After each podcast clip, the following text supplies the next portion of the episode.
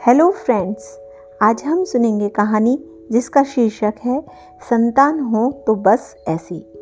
संतोष मिश्रा जी के यहाँ पहला लड़का हुआ तो पत्नी ने कहा, बच्चे को गुरुकुल में शिक्षा दिलवाते हैं।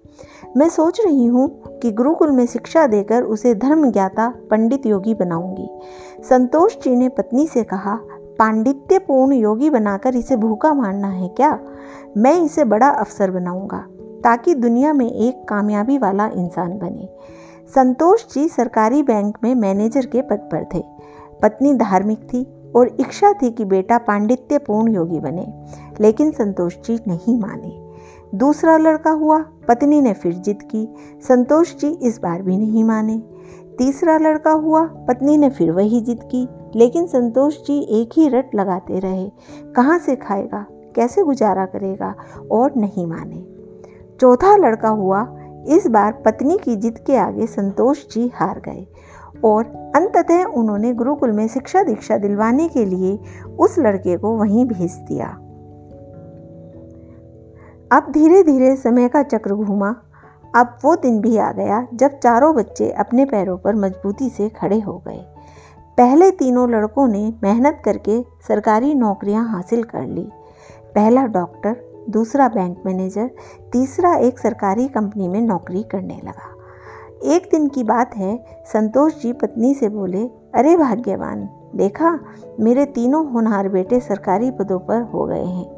अच्छी कमाई भी कर रहे हैं, तीनों की ज़िंदगी तो अब सेट हो गई, कोई चिंता नहीं, अब इन तीनों की। लेकिन अफसोस, मेरा सबसे छोटा बेटा गुरुकुल का आचार्य बनकर घर घर यज्ञ करवा रहा है, प्रवचन कर रहा है। जितना वह छः महीने में कमाएगा, उतना मेरा एक बेटा एक महीने में कमा लेगा। अरे भाग्यवान, तुमने अपनी मर्ज़ी करवाकर बड़ी गलती की। तुम्हें भी आज इस पर पश्चाताप तो होता होगा। मुझे मालूम है, लेकिन तुम बोलती नहीं हो। पत्नी ने कहा, हम में से कोई एक गलत है। या तो मैं या आप। और ये आज दूध का दूध, पानी का पानी हो जाना चाहिए। चलो, अब हम परीक्षा ले लेते हैं चारों की। कौन गलत है, कौन सही सही पता चल जाएगा। दूसरे दिन शाम के वक्त पत्नी ने बाल बिखेरे, अपनी साड़ी का पल्लू फाड़ा और चेहरे पर एक दो नाखून के निशान मारकर आँगन में बैठ गई और पतिदेव को अंदर कमरे में छिपा दिया। बड़ा बेटा आया, पूछा, मम्मी, क्या हुआ? माँ ने जवाब दिया, तुम्हारे पापा ने मारा है। पहला बेटा बोला, बुढ़ा सटिया गया है क्या? कहाँ है? बुलाओ तो ज़रा। माँ ने कहा, नहीं है, बाहर गए हैं। पहले बेटे ने कहा, आए तो मुझे बुला लेना, मैं कमरे में हूँ, मेरा खाना निकाल दो, मुझे बहुत भूख लगी है। यह कहकर वह कमरे में चला गया। दूसरा बेटा आया, पूछा तो माँ ने वही जवाब दिया। उस पर बोला, क्या पगला गए हैं क्या इस बुढ़ापे में? उनसे कहना, चुपचाप अपनी बची खुची गुजार ले। आए तो मुझे बुला लेना और मैं खाना खाकर आया हूँ, सोना है मुझे। अगर आए तो मुझे जगाना, वरना सुबह खबर लूँगा उनकी।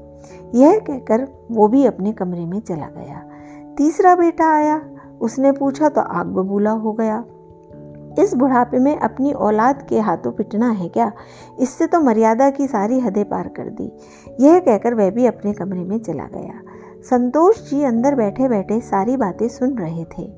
ऐसा लग रहा था कि जैसे उनके पैरों के नीचे से ज़मीन खिसक गई हो और उनके आँसू नहीं रुक रहे थे।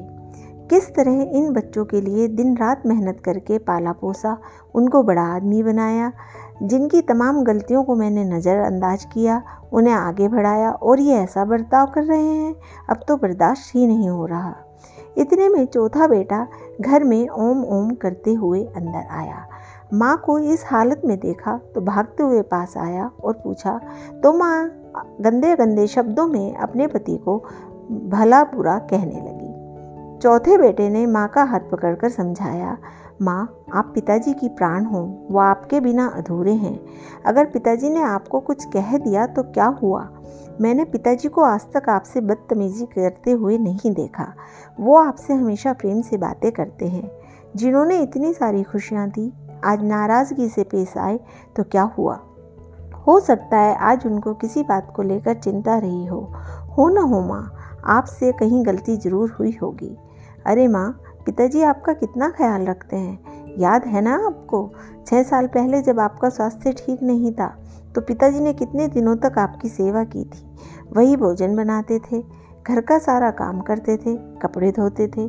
तब आपने फ़ोन करके मुझे सूचना दी थी कि मैं संसार की सबसे भाग्यशाली औरत हूँ। तुम्हारे पिताजी मेरा बहुत ख्याल करते हैं। इतना सुनते ही माँ, बेटे को गले लगाकर फफक फफक कर रोने लगी।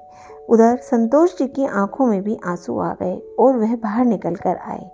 अब बताइए का, क्या कहेंगे आप मेरे फैसले पर? पत्नी ने संतोष जी से पूछा। संतोष जी ने तुरंत अपने बेटे को गले लगा लिया। संतोष जी की धर्म पत्नी ने कहा ये शिक्षा इंग्लिश मीडियम स्कूलों में नहीं दी जाती। माँ बाप से कैसे पेश आना है? कैसे उनकी सेवा करनी है? ये तो गुरुकुल ही सिखा सकते हैं। जहाँ वेद, गीता, रामायण जैसे ग्रंथ पढ़ाए जाते हैं, संस्कार दिए जाते हैं। अब संतोष जी को एहसास हुआ। जिन बच्चों पर लाखों खर्च करके डिग्रियाँ दिलाई, वे सब जाली निकले। असल में ज्ञानी तो वो सब बच्चे हैं जिन्होंने ज़मीन पर बैठकर पढ़ा है। मैं भी कितना ना समझता।